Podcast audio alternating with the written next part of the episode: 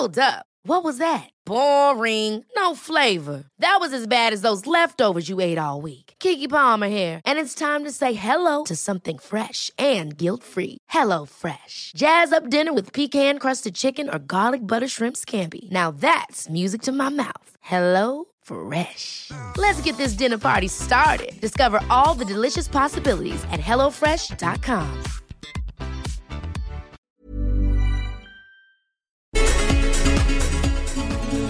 noticias. ¿Qué tal? ¿Cómo le va? Buenas tardes. Estás a punto de escuchar Yo soy Javier Alatorre. las noticias con Javier Alatorre. La vamos a pasar muy bien. Comenzamos. Es de humanos cometer más de un error que te cuesta regalarme tu perdón. Te lo juro que no voy a soportar tu despedida. Aunque digan que no hay mal que duró más de 100 años. No quisiera ser el primer idiota en comprobarlo. Bueno, estos dos son enormes. Son enormes, enormes. Carlos Rivera, a quien le enviamos un abrazo muy, muy grande. Hace rato que no platicamos con Carlos Rivera y la verdad es que me da muchísimo, muchísimo gusto cómo desde aquella conversación, fíjese usted, aquí, aquí entre nos más a rato le platico algo. Él eh, triunfó en España eh, con el Rey León. Y estaba un poquito desangelado porque, como sucede con muchas eh, personas, con muchos artistas, con muchos científicos, con nuestros amigos migrantes, ¿no? Se les reconoce fuera y ya después este, dicen, ah, pues sí, siempre sí era muy bueno. Y ahí estuve platicando en alguna ocasión con él en, en Madrid, unas conversaciones larguísimas y, y él muy entusiasmado, muy emocionado por, por cómo en Europa estaba triunfando, pero le faltaba México, le faltaba México, le faltaba México. Y, y cosas así de pronto me platica, por ejemplo, el Canelo o también lo ha dicho el Chicharito, en fin, algo tenemos aquí en México que no nos gusta reconocer el triunfo de los demás. Después sí, ¿no? Después sí lo, lo hacemos, pero vaya. eh, iniciamos este, este viernes con 100 años, es Carlos Rivera. Me da muchísimo gusto que le esté yendo tan, tan, tan bien y lo, y lo vamos a buscar para felicitarlo, desde luego, con, con mucho gusto a él y a Cintia, hermosísima Cintia, desde luego su pareja. Y Maluma, pues que qué le digo de Maluma, ¿no? Maluma que va pues como lumbre también. Eh, pues así lo estamos eh, saludando esta tarde. Qué gusto, es una tarde todavía con friecito, así es que eh, hay que abrigarse, así es, así pues ya, ya se está, ya se está acercando en la temporada de invierno, las eh, de tormentas invernales, en fin, todo este tipo de cosas. Hay que abrigarse como cebollita, hay que ponerse prenda sobre prenda. ¿Cómo estás, Miguel Aquino? ¿Qué tal Javier? ¿Cómo estás? Muy buenas tardes. Me da mucho gusto saludarte a ti y a todos nuestros amigos a lo largo y ancho del país. Y ahorita que comentabas esta, pues esta historia de Carlos Rivera, te voy a contar una anécdota. Precisamente cuando él estaba en Madrid, yo hice un viaje con mi esposa con motivo de mi cumpleaños, eh, 40 años, este, y nos fuimos, nos fuimos por allá.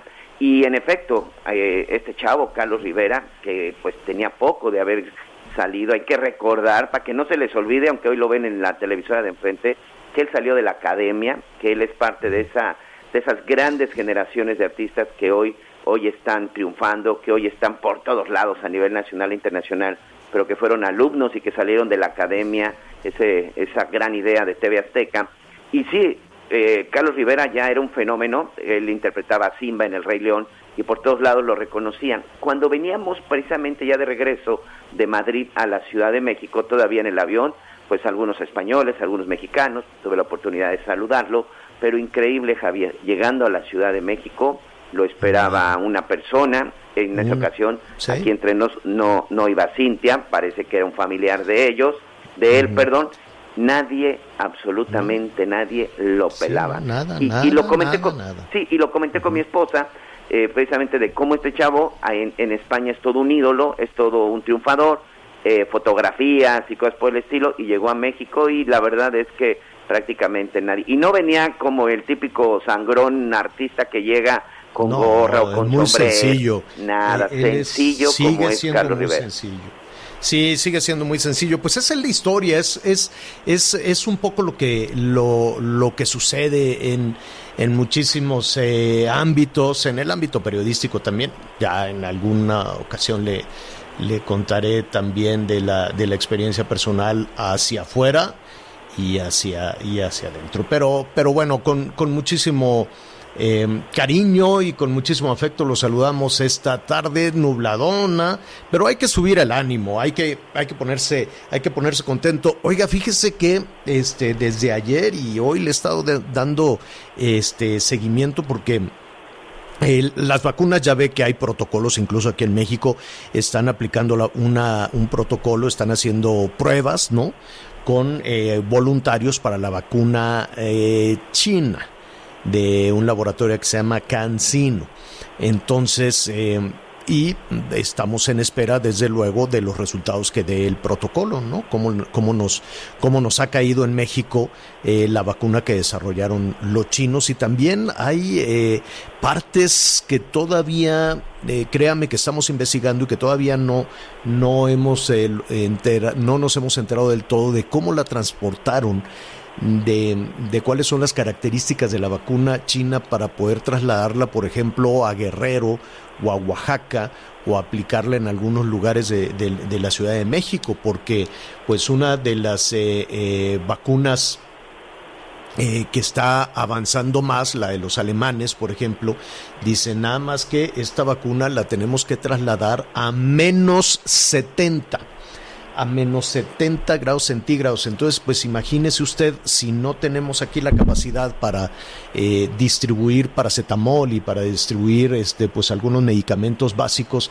imagínese usted el, el costo de la infraestructura necesaria y cuando digo infraestructura, aunque sea un contenedor, ¿no? Yo eh, supongo y he estado ahí más o menos investigando cómo se tendría que trasladar este, este medicamento y solo el contenedor, para, por decirlo de alguna manera, el contenedor para esa vacuna, pues nos saldría como lumbre caro entonces, pues no sé, no, no, no, hay grandes esperanzas de que esa vacuna llegue pronto a nuestro país, pero pues veremos. Todavía eh, no sé si México tenga la capacidad, ¿no? De formarse con el laboratorio em, alemán, con este laboratorio Pfizer pero bueno, la buena noticia, la buena noticia es que ya los de Pfizer hoy y desde ayer están alzando la mano y le dijeron a la FDA, que es la autoridad, es hágase de cuenta la COFEPRIS de Estados Unidos,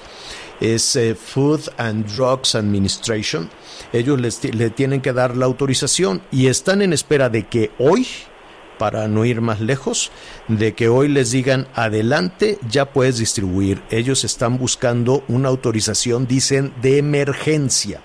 Una autorización de emergencia para poder aplicar la vacuna desde ya.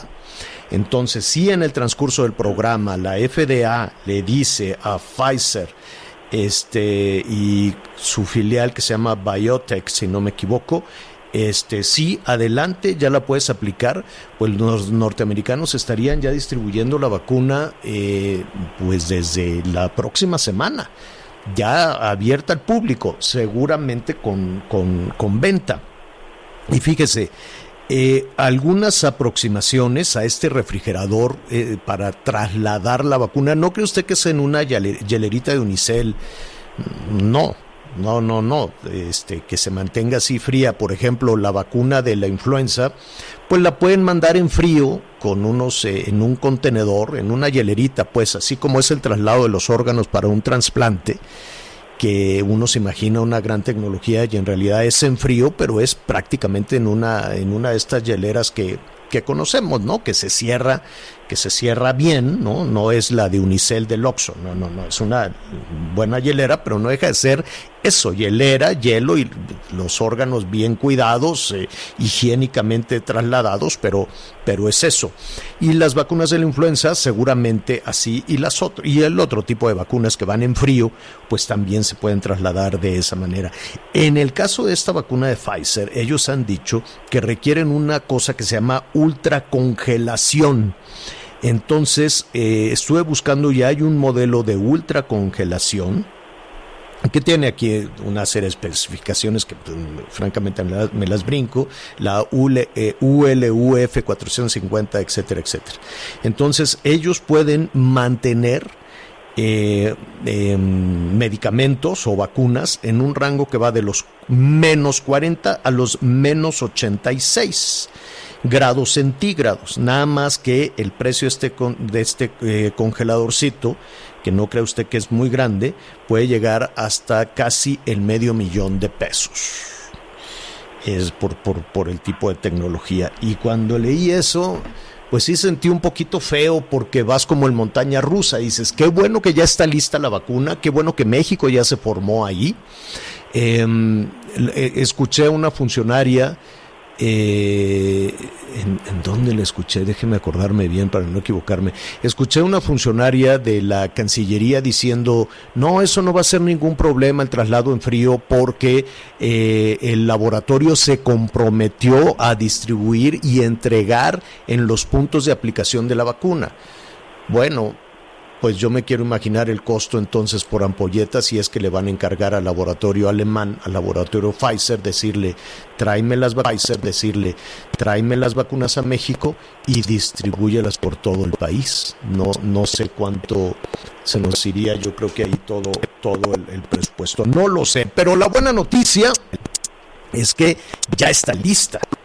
Tenemos 95% de efectividad para controlar el, virus. Es decir, no es que estén experimentando, no es un asunto futuro, la, la, no hay un medicamento preciso para combatir el COVID-19, pero lo que sí hay ya, ya podemos decir, es una vacuna. Ya lo tienen los chinos, ya lo tienen eh, los eh, alemanes, y ya lo tienen los del laboratorio Moderna en los Estados Unidos, lo cual pues es alentador, Miguel, es muy, muy alentador después de, de una temporada tan fea como la que hemos sufrido. Oye Javier, y quiero aprovechar ahorita que estás en estos temas de, pues ahora sí que en estos temas de salud y sobre todo con este asunto del COVID, fíjate que la COFEPRIS, que es la Comisión Federal para la Protección contra Riesgos Sanitarios, mucha atención a todos nuestros amigos por favor, y por supuesto esto es a nivel nacional, acaban de sacar una alerta sanitaria. Resulta que hay un laboratorio, voy a decir en este caso porque sí necesito que identifiquen nuestros amigos el medicamento, Laboratorio Grossman, quien ha reportado que un medicamento que ellos manejan de nombre ivermectina, eh, ivermin con V o como con B de vaca, como normalmente la conocemos, ivermectina e invermin, que pues muchos médicos lo están utilizando precisamente para combatir el coronavirus porque es un medicamento antiinfeccioso incluso se ha utilizado para la malaria. Resulta que han encontrado que es un medicamento caro, evidentemente, que además necesitas una receta médica para comprar, es de estos medicamentos que si no tienes receta no te los venden, pues no falta el vival, no falta el mexicano, eh, pues bueno, ni siquiera mexicano, no falta el delincuente porque es verdaderamente un delito, está falsificando este documento, ya tenemos aquí incluso los números, de, de lote que, que, que, ha sido falsificado, es el lote 382-820, lo vamos a poner en las redes sociales para que si de repente alguien llega y les dice si necesitas este medicamento yo te lo doy más barato, amigos en este caso, lo más barato le puede costar la vida. Es decir, no podemos jugar con la salud comprando medicamentos eh, en la calle, medicamentos probablemente caducos o en este caso medicamentos falsificados. Vamos a subir toda la información, es una alerta sanitaria que me parece que es muy importante y, y ese es otro tema, Javier. ¿Por qué de repente surgen este tipo de crímenes o este, este tipo de delitos? Porque aquel que no tiene la oportunidad de asistir al sector salud para atenderse, en verdad, esta enfermedad es muy cara, señor. Este medicamento en particular cuesta una cantidad importante, no les voy a dar el precio para no darles ideas a los delincuentes que de repente por ahí estén comercializándolo, pero ivermectina e ivermin, cuidado, a comprarlo solo en lugares establecidos y forzosamente se necesita una receta y cuidado con la falsificación. Claro. En unos segundos ya tendremos información en las redes. Cómprelo cómprelo si eh, la persona que lo está tratando, el médico, la doctora que lo está tratando, se lo, se lo recomienda, no se vaya corriendo a la farmacia. Oiga, pues de una vez lo voy a tener. No, no, no. Además se requiere la receta médica. Oiga, muy bien. A ver, le, le, le enviamos un saludo desde luego a Anita Lomelí. En un momentito más nos vamos a enlazar con ella también hacia eh, eh, ahí en Palacio, en Palacio Nacional. Hay mucho, mucho movimiento. En fin, oiga, em, a ver, Miguel y a nuestros amigos, sobre todo aquellos que son eh, padres y madres de familia. Em, ¿Qué edad tiene tu, tus hijas, Miguelón? 16 y 21 años, señor. Bueno, si la de 21 años te dice, papá, ya soy mayor de edad y me voy a fumar este porro de marihuana. ¿Qué le dices? Mira, ese asunto de las adicciones, eh, usted me conoce, todo, todo, todos mis amigos me conocen, he trabajado mucho en contra de las adicciones. Eh, yo le daría una explicación, y que es lo que normalmente hago, una explicación del por qué sería un riesgo Lamentablemente, si le digo que no, seguro no se lo va a fumar en la casa, pero va a salir y se lo va a fumar con unos amigos. Definitivamente mi respuesta sería no, porque soy una persona que esté completamente en contra de las drogas. Pero sí le daría toda la información respecto a lo que se está metiendo a su cuerpo y que al final decida que creo que eso es lo más importante Javier tanto en las cuestiones de los este, de las drogas o de cualquier otra cosa. Tengan la información chavos o adultos. Vamos a tener la información y vamos a hacerlo con conciencia. Ahí está el pero a poco, Pero a ver, pero la marihuana, es que, ¿sabes qué? Vámonos, eh, también eh, va, va, a ser muy interesante, eh, Miguelón, ir descubriendo un poquito eh, las bondades, porque sí las tiene médicamente. ¿Cuántas historias hemos visto de personas que han luchado desesperadamente por eh, eh, encontrar en el aceite de cannabis y en otros medicamentos pues la salud y se lo ha llevado a muchísimos padecimientos, a muchísimos niños con estos males terribles, brutales, ¿no? Entonces está el consumo para uso médico que yo creo que en ese sentido pues no hay completamente de acuerdo discusión. Y el consumo, eh, pues no queda muy claro, le dicen lúdico, lúdico te refiere a, un juego, creo que se lo cambiaron el consumo adulto. Eh, y esto se lo comento y que nuestros amigos nos digan, ¿no? ¿Qué haría usted si, este, si de pronto pues en, en, su tienda, en su lugar de trabajo o sus hijos mayores de edad le dicen, pues mira, como yo soy adulto y ya se aprobó esta ley, pues me voy a fumar este porrito de este porrito de marihuana. Vamos a ver al rato cómo fue que se desarrolló esta ley general para la regulación de la cannabis.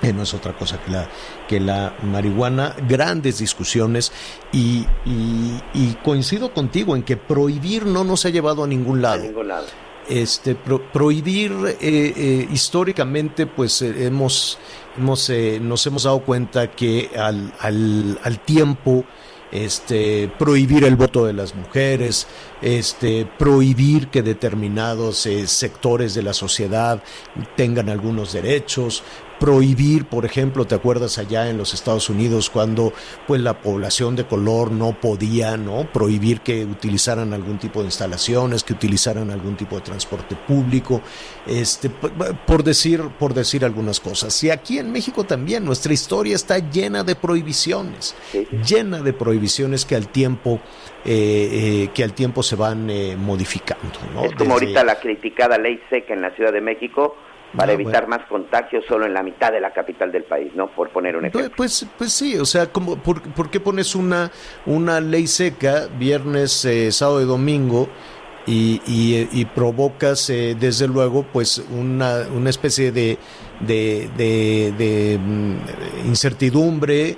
Era como lo del papel de baño, ¿no? Es decir, se va a prohibir que la gente vaya a comprar papel de baño viernes, sábado y domingo. Yo sé que son cosas diferentes, desde luego, pero tomo este ejemplo porque fue lo primero que se agotó cuando se anunciaba la pandemia, ¿te acuerdas? En el sí, mundo. Por supuesto. Y no quedó claro por qué, ¿no? No quedó claro por qué la gente dijo, viene la pandemia, voy y compro rollos y rollos y rollos de papel de baño, ¿no? Hubo, hubo, es materia de estudio, desde luego, ¿no? De por qué el mundo reaccionó así con el papel de baño y no con otro tipo de, de alimentos. Bueno, pues eh, estuvimos eh, haciendo una revisión también de, de la del disparo en el en, no necesariamente en el consumo pero sí en la compra de bebidas alcohólicas. Entonces la gente dijo por si sí o por si no voy y me abastezco, abastezco de una vez.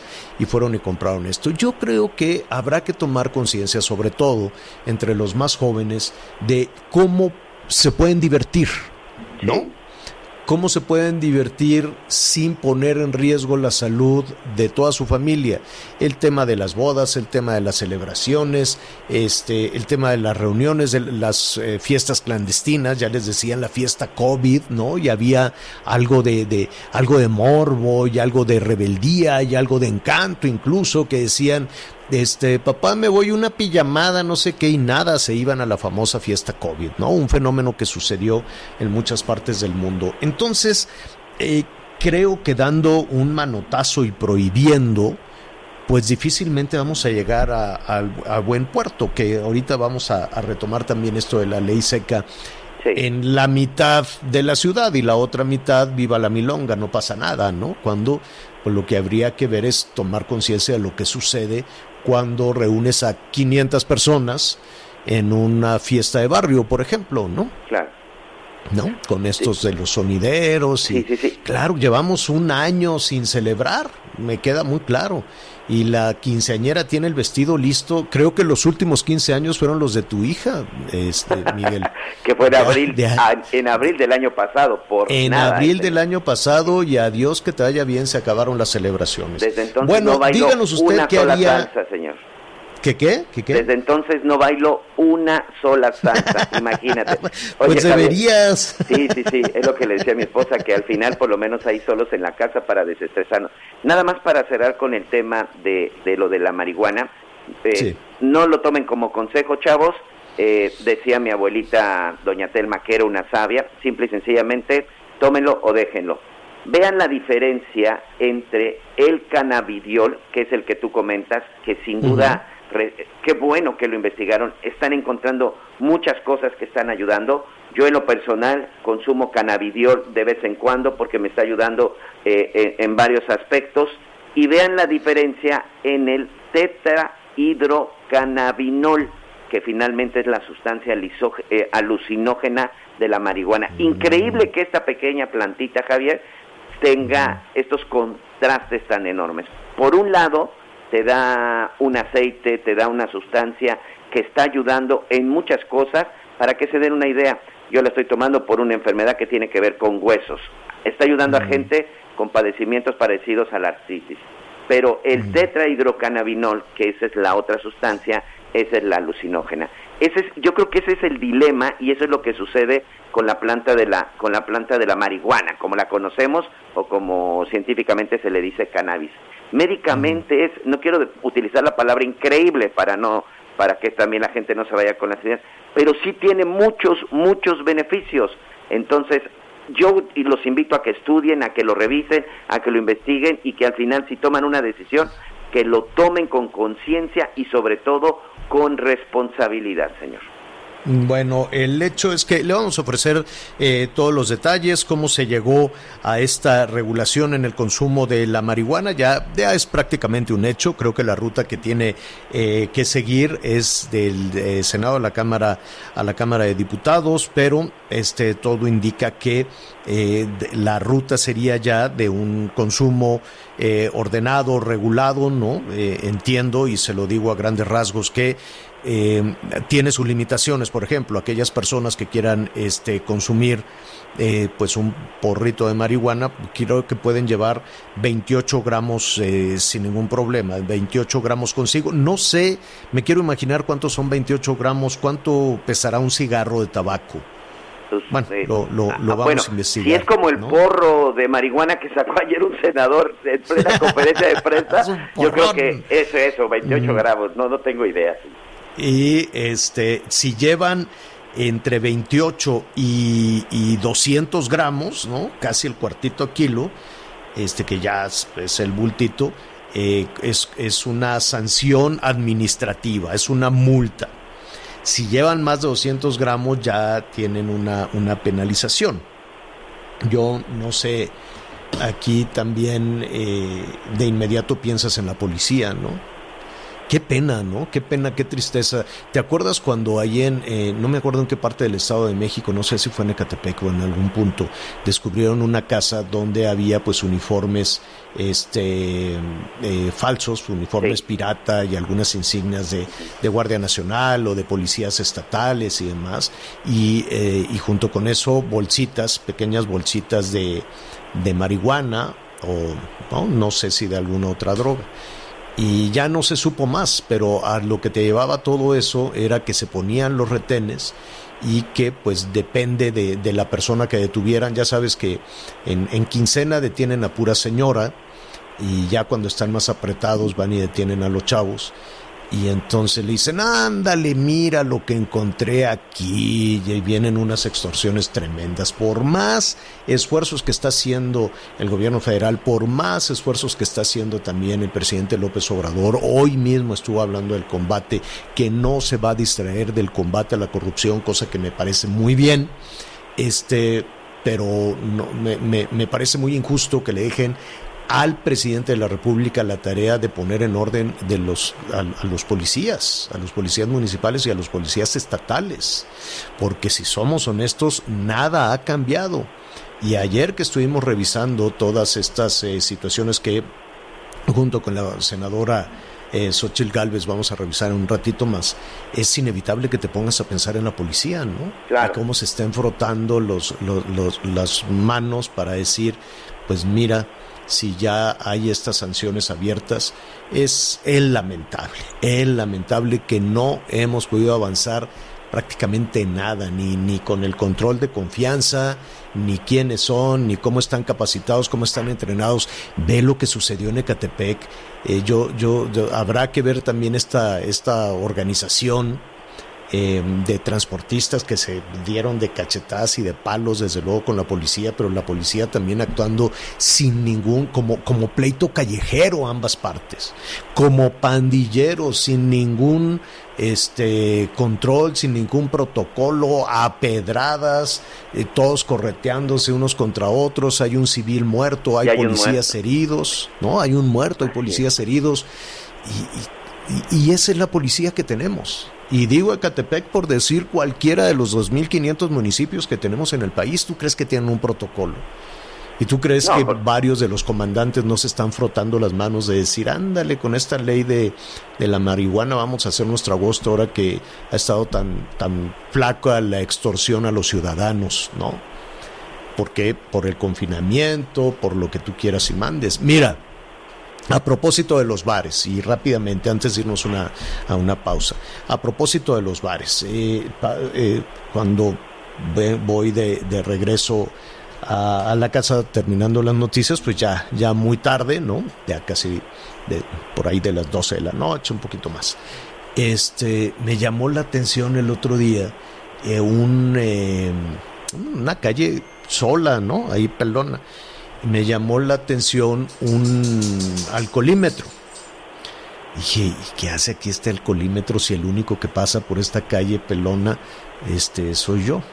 Iba una persona este, acompañándome y, y me dice, no, este jefe, es que eh, están de los bares que están aquí. ¿Cuáles bares? Dice, sí, pues hay, hay bares, ¿no? Entonces hay bares que estaban funcionando, no sé si clandestinamente, este, pero los policías lo saben. Y aunque estén con la puerta cerrada, los bares, pues los policías lo saben y tienen también, no lo sé. Yo me acuerdo que el alcoholímetro era incorruptible, incorruptible. Pero, pues ahí está. Vamos a hacer una pausa y regresamos de inmediato. Sigue con nosotros. Volvemos con más noticias. Antes que los demás. Heraldo Radio, la H que sí suena y ahora también se escucha.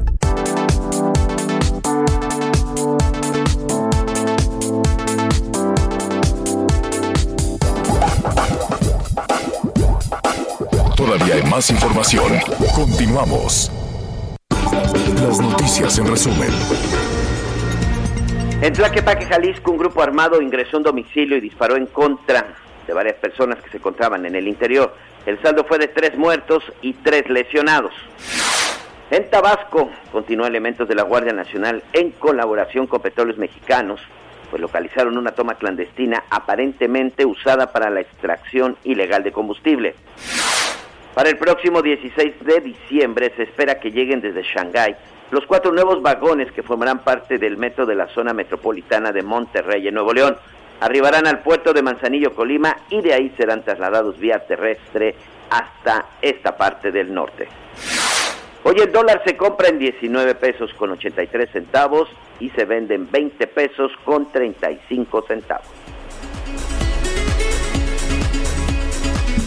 Bueno, pues vamos eh, a revisar alrededor de este esta eh, em, eh, situación, ya le estaba yo diciendo esta iniciativa, pero es la regulación para el consumo para el consumo de marihuana en nuestro país. Gracias por sus comentarios. Ya queríamos saber más o menos para los 27 gramos, para cuánto alcanza. Entonces, pues teníamos, me dicen que una cajetilla de cigarros pesa aproximadamente eso, pesa aproximadamente 28 eh, gramos, pero eh, de tabaco, pues ah, la cajetilla pesa un poquito más pero pues también algunas personas dicen que con esa cantidad alcanzaría para unos 5 o 7 este, porros, eh, por decirlo por decirlo de alguna manera. ¿Cómo se llegó a este, cómo se llegó a este tema? ¿Qué alcances tiene? Eh, venimos arrastrando con toda esta situación desde hace muchísimo tiempo y pues como aquí lo hemos dicho, eh, creo que eh, hay, hay, hay tanta estigmatización incluso alrededor eh, de la marihuana que no dejó en su momento ver eh, los beneficios para la salud.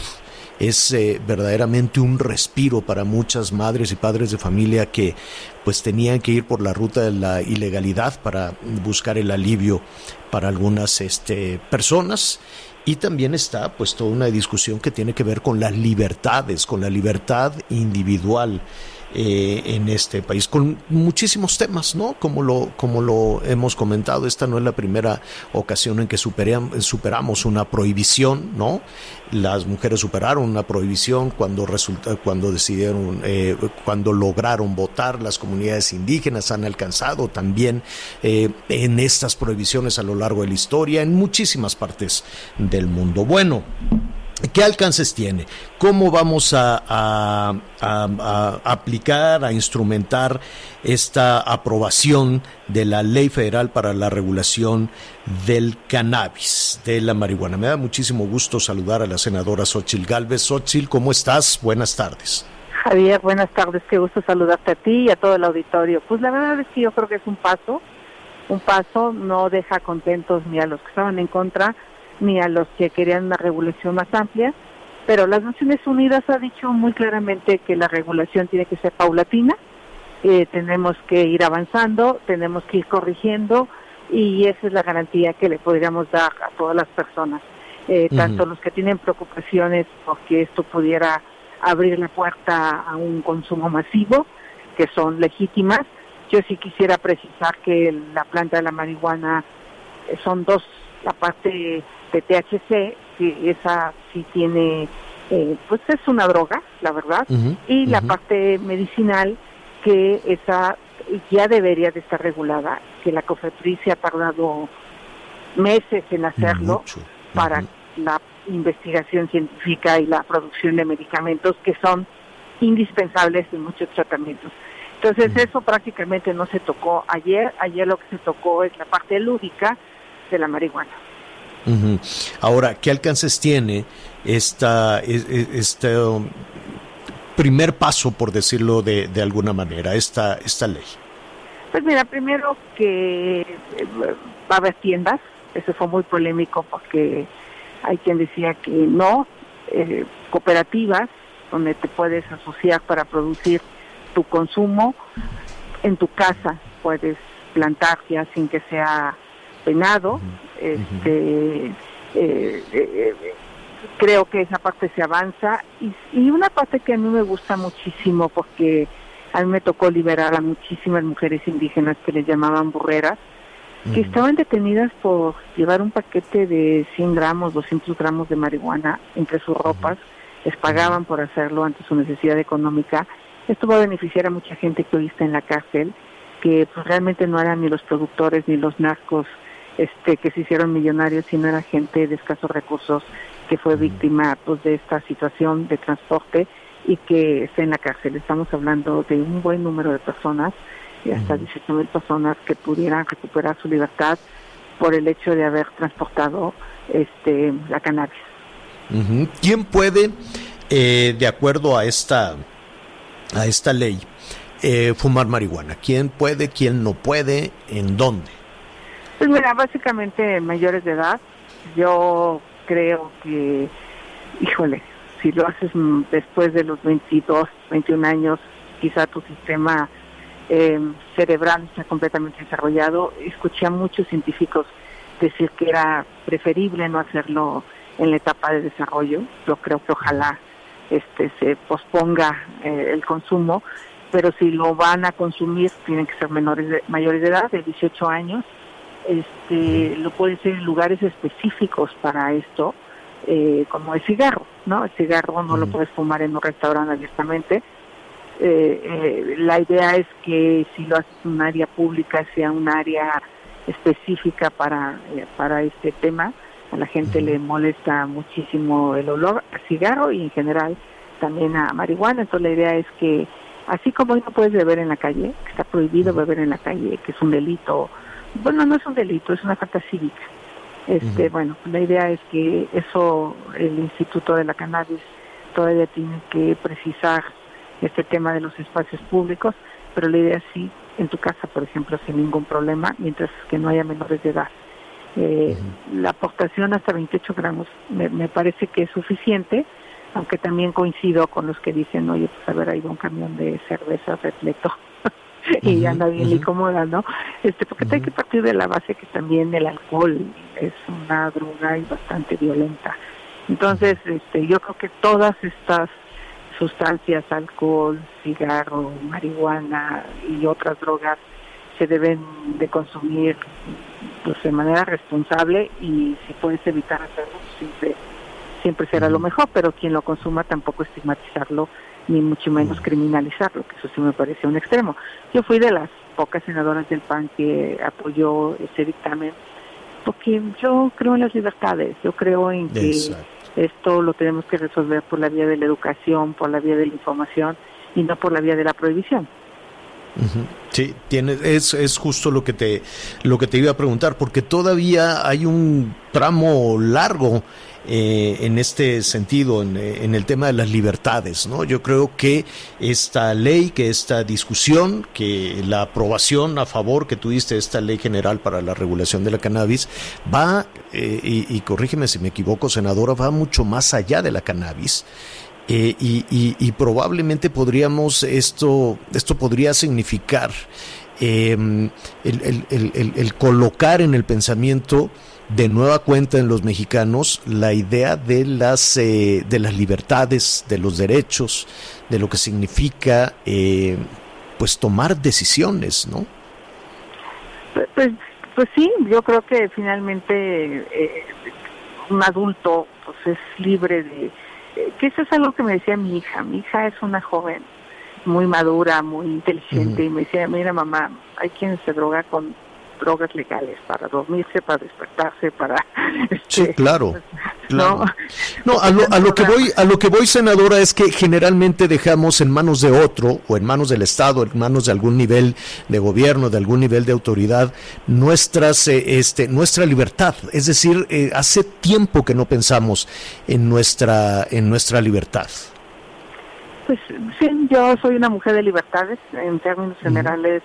Eh, salvo cuidar a los niños y a los jóvenes, que esa es una uh -huh. preocupación que sí tengo, pero uh -huh. también estoy convencida que un joven que tiene un proyecto de vida no lo atrapan las drogas, no, no claro. lo atrapa una adicción. El, el, problema es como país realmente darle a los jóvenes las oportunidades de educación, de empleo uh -huh. y tampoco pasa nada si alguien, como una entrevista que les recomiendo que vean en mi red social, una chica decía, a ver, yo soy productiva, soy trabajadora, soy una mujer normal y no fumo un churro, ¿no? O sea, creo que también dejar de estigmatizar a quien lo hace, o sea, eh, y también es un tema de clasismo, porque luego hay otras drogas mucho más duras que no son mal vistas, en fin, yo creo que en general no es un tema fácil, pero sí creo en que las personas tienen que tomar esta decisión, no el gobierno. Yo sé, y, cuando hablaba de, del tema de libertades Xochitl, eh, porque no, no hace mucho tiempo, yo sé que son cosas absolutamente distintas, pero que tienen que ver con la percepción de, de, de, las decisiones que tomamos como sociedad. No hace mucho estaba prohibido que las mujeres votaran. No, y, y, todavía estamos batallando con muchas decisiones eh, aceptadas en algunas comunidades bajo, y tú de eso sabes mucho, sabes muy bien, bajo el tema de usos y costumbres ahí se esconde discriminación, estigmatización, la violencia, la violencia de género, en fin. Creo que esto que está sucediendo, si abrimos el pensamiento a más cosas, eh, es, es eh, donde podemos descubrir no solo dejar de estigmatizar y tomar decisiones eh, propias que puedan llevarnos a otros, a, otros niveles, ¿no? Es increíble, pero eh, de lo que sucedía también con los norteamericanos, con las comunidades de color, con las comunidades indígenas en México. La prohibición nos cuesta mucho trabajo superarla. Sí, Javier, yo creo que ese es el gran problema que tenemos en nuestro país. Por ejemplo, hay todavía muchas comunidades indígenas donde las mujeres no pueden votar a sus autoridades. hoy por hoy, todavía. y costumbres, todavía, todavía, a pesar de que ya se cambiaron las leyes, pues ahí se aplica la ley hasta que esa mujer va y se queja a la institución correspondiente y se hace una sentencia, entonces se le permite votar y se le permite eh, gobernar, ¿no? Y muchas veces cuando ya ganan los gobiernos, este, los hombres en Chiapas hay muchos casos donde no les han permitido gobernar. es una cosa todavía tremenda de libertades.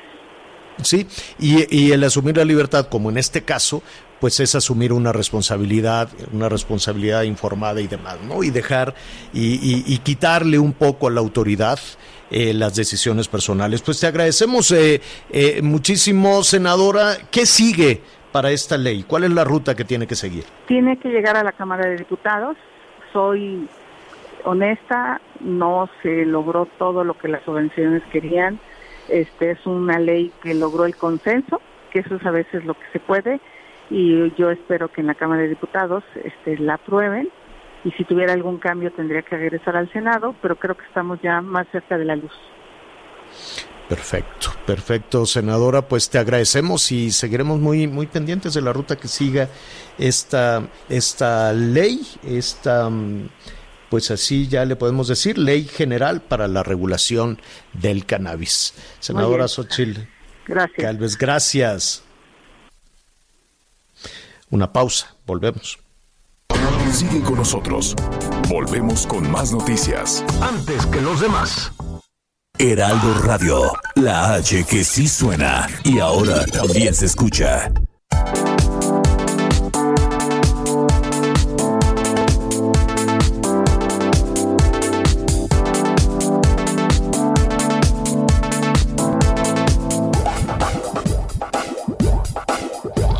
Más información. Continuamos. Muy bien, continuamos con más en las noticias con Javier Alatorre. Gracias por todos sus comentarios. En unos momentos los vamos a leer, pero antes, ¿qué le parece si saludamos a nuestra amiga Ari Chávez del Instituto Politécnico Nacional? Hoy estamos tocando mucho los temas de salud y, por supuesto, el factor de transferencia no nos podría faltar. ¿No es así, Aris? ¿Cómo estás? Mucho gusto, Miguel, de saludarte hoy viernes. Ya estamos terminando el buen fin Así que yo les voy pidiendo que vayan anotando este número porque hoy es el último día que vamos a dar esta promoción sasa que dimos durante estas dos semanas. Ahí les va el número de una vez. 55 17 13 76 35. Les voy a explicar que el factor de transferencia es un super tratamiento elaborado por el Instituto Politécnico Nacional. Nos ha ayudado muchísimo en esta época de pandemia a protegernos de contagios de virus y de bacterias. Pero va más allá, fíjate que es un tratamiento que realiza esta gran casa de estudios durante más de 12 años, en donde intentaban darle un giro en cuestiones de salud, a cómo recuperarla de una manera más rápido, que fuera un tratamiento que pudiera tomar toda la familia y es así como nace el factor de transferencia. Es un líquido, es una ampolleta, es una solución que es muy sencilla de tomar. Se pone debajo de la lengua unos minutitos, no sabe a nada, te la pasas en ayunas, un tratamiento de 10 a 12 días. Eso es todo. Nos vemos dentro de cuatro meses para volver a reforzar nuestras defensas. ¿Qué es lo que va a provocar en el cuerpo? Va a elevar tus defensas a tal magnitud de multiplicarlas hasta en un 470%. Imagínate tú multiplicar por 470 veces leucocitos, glóbulos blancos. Por ende, cuando entra un virus o bacteria a nuestro cuerpo, es mucho más fácil destruirla. De manera preventiva es excelente, pero ¿qué pasa con esos pacientes que tienen alguna enfermedad, sobre todo las autoinmunes y crónico-degenerativas? Esas tienen la peculiaridad de destruir el sistema inmunológico. Por eso cuando lo combinan con sus tratamientos médicos, vemos resultados maravillosos. Desde la primera semana, una mejoría notable hasta de un 90%. Pacientes con cáncer, con diabetes, con lupus, con esclerosis múltiple, artritis reumatoide, enfermedades de la tiroides. Ahora ya viene la época de frío, ya estamos. Entonces vienen también otro tipo de enfermedades respiratorias que podemos encontrar una muy buena solución tomando el factor de transferencia, desde las alergias, asma, bronquitis, influenza, pulmonía, todas estas con una dosis diaria. Tenemos pacientes bebés recién nacidos hasta personas de la tercera edad. Ya les comentaba que pueden combinarlo con su tratamiento médico, es nuestra recomendación y sobre todo la garantía de que es un tratamiento original del Instituto Politécnico Nacional. Ahora, viene la buena noticia. Si usted ya había escuchado y no se había animado, llame en este momento al 55 17 13 76 35, porque se va a llevar hoy por última ocasión seis dosis de factor de transferencia a tan solo 1.800 pesos. Es lo único que van a pagar. Nosotros de regalo les vamos a triplicar el tratamiento por el buen fin. Es decir, van a, van a recibir 18 dosis de factor de transferencia perfectos para dos miembros de la familia. Ahora, como sabemos que son dos, pues entonces van dos caretas de máxima protección, dos cubrebocas N95 que tienen un grado hospitalario, dos geles antibacteriales con 80% de alcohol que van gratis todo eso y además, si es de las primeras personas en llamar, unos AirPods unos audífonos inalámbricos blancos que vienen con su estuche, que están preciosos, que se conectan con tu iPhone o cualquier aparato. Van gratis el día de hoy, pero tienen que llamar ahorita. No, Ahí les pero- el número. 55 56 49 44 44, mi querido Miguel. ¿Cómo ven los regalos hoy? No, bueno, pues creo que incluso voy a apartar unos para de- darlos de Navidad y así me voy a ahorrar todavía mucho dinero. Muchas gracias, Ari. Ándale, eso estaría muy bien. Muy bien, muchas Un gracias. abrazo, cuídate mucho. Gracias y abrazo a nuestros amigos del Politécnico. Tenemos que hacer una pausa, pero regresamos con más en las noticias con Javier Alatorre. Sigue con nosotros. Volvemos con más noticias. Antes que los demás. Heraldo Radio.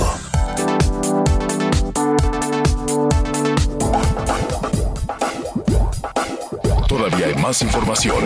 Continuamos. Muchísima, eh, muchísima preocupación, muchísimos comentarios alrededor de, de esta ley para el consumo de marihuana, muchísimas dudas. Claro, vamos a ir poco a poco respondiendo a todo esto. ¿Cuánto puede llevar? Pues 27 gramos. Este, ¿Qué tipo de sanciones? Si, si llega a los 200 gramos, pues es solo una multa, pero si se pasa ya puede ser cárcel. Y sabes que, Miguel, hay mucha preocupación de madres y padres de familia al respecto. Entonces, ¿qué te parece si el lunes invitamos a algún especialista? Sin duda, señor, sin duda. Aquí este, muchos, muchos mensajes de la zona de Puebla, de la zona de Veracruz, de la zona de Jalisco. Aquí precisamente estoy eh, respondiendo el mensaje a una de nuestras amigas. Saludos en Nuevo León, que sabemos que también nos escuchan allá por la zona de Monterrey, en Zapopan, Jalisco. Tengo una amiga en Zapopan, Jalisco, me dice, yo tengo 37 años, mi hija tiene 16 años. La verdad no sé qué hacer.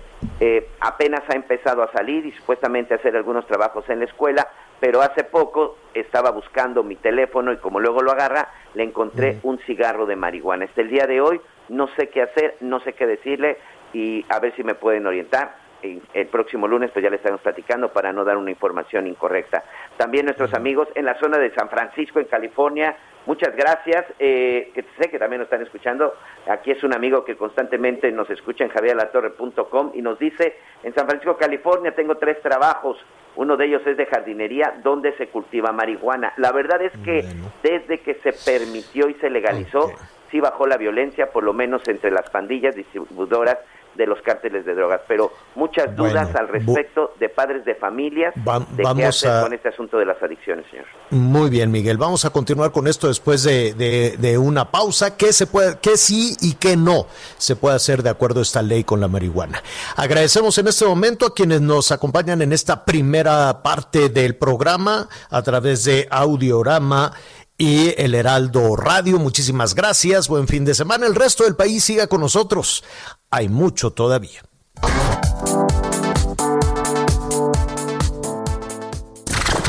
Gracias por acompañarnos en Las Noticias con Javier La Torre.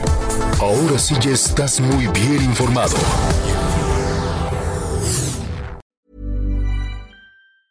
Ever catch yourself eating the same flavorless dinner three days in a row? Dreaming of something better? Well, HelloFresh is your guilt-free dream come true, baby. It's me, Kiki Palmer. Let's wake up those taste buds with hot, juicy pecan crusted chicken or garlic butter shrimp scampi. Mm. Hello Fresh. Stop dreaming of all the delicious possibilities and dig in at HelloFresh.com.